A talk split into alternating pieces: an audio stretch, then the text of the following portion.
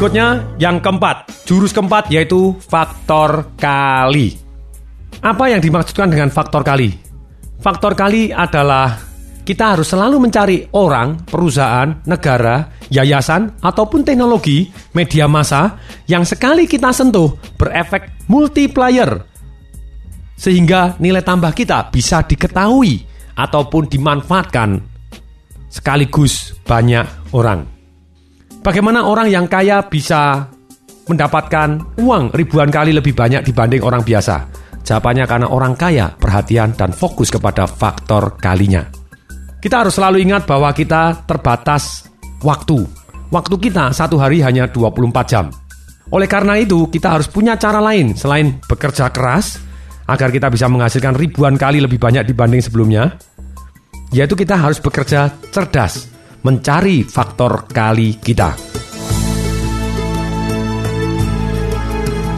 Contoh, kalau saya sering bertanya tentang Bill Gates. Bill Gates produknya sangat-sangat bagus dan mempunyai nilai tambah. Dia punya Microsoft Windows yang nilai tambahnya luar biasa begitu banyaknya program yang ada di dalam dan membuat hidup orang jauh lebih mudah. Pertanyaan saya, apakah produk dari Bill Gates ini terbaik di dunia?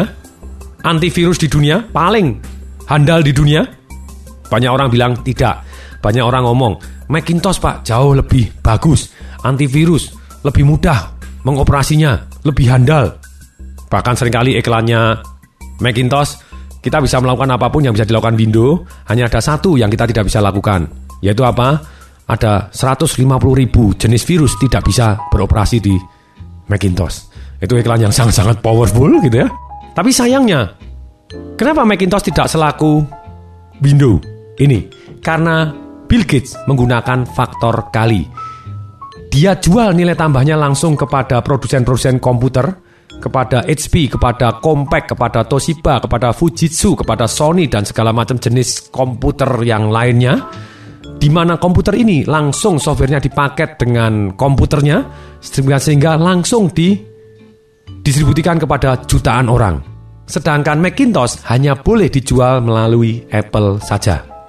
Betul sih, Apple juga kaya, Steve Jobs juga kaya karena dia juga punya faktor kali yang lain yaitu distributornya adalah banyak, agennya banyak, agen penjualannya banyak.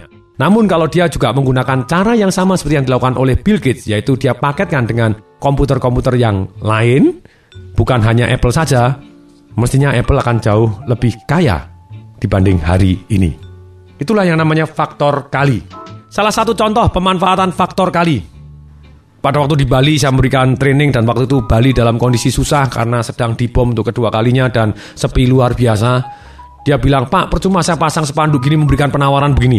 Orang yang lewat di depan toko saya aja tidak ada. Saya coba tanya, kamu jualan apa? Jualan tas. Oke, gunakan faktor kali. Saya tanya, karyawanmu berapa? Tiga. Oke.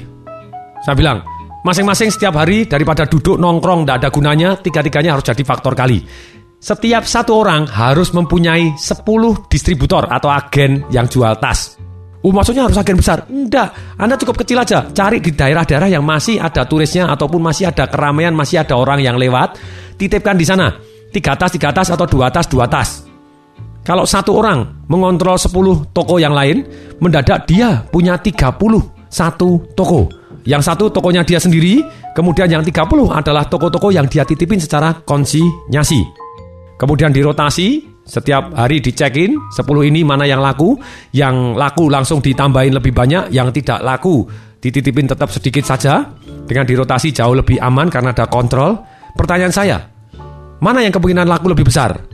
Dia cuma satu toko di tempatnya dia saja atau yang mempunyai 31 toko tadi? Otomatis 31 toko.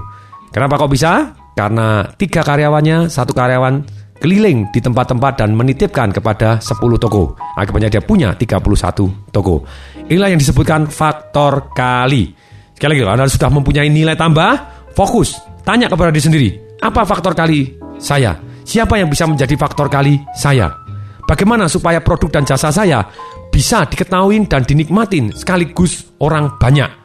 Satu kali sentuh, efeknya multiplier. Ini faktor kali sangat-sangat penting.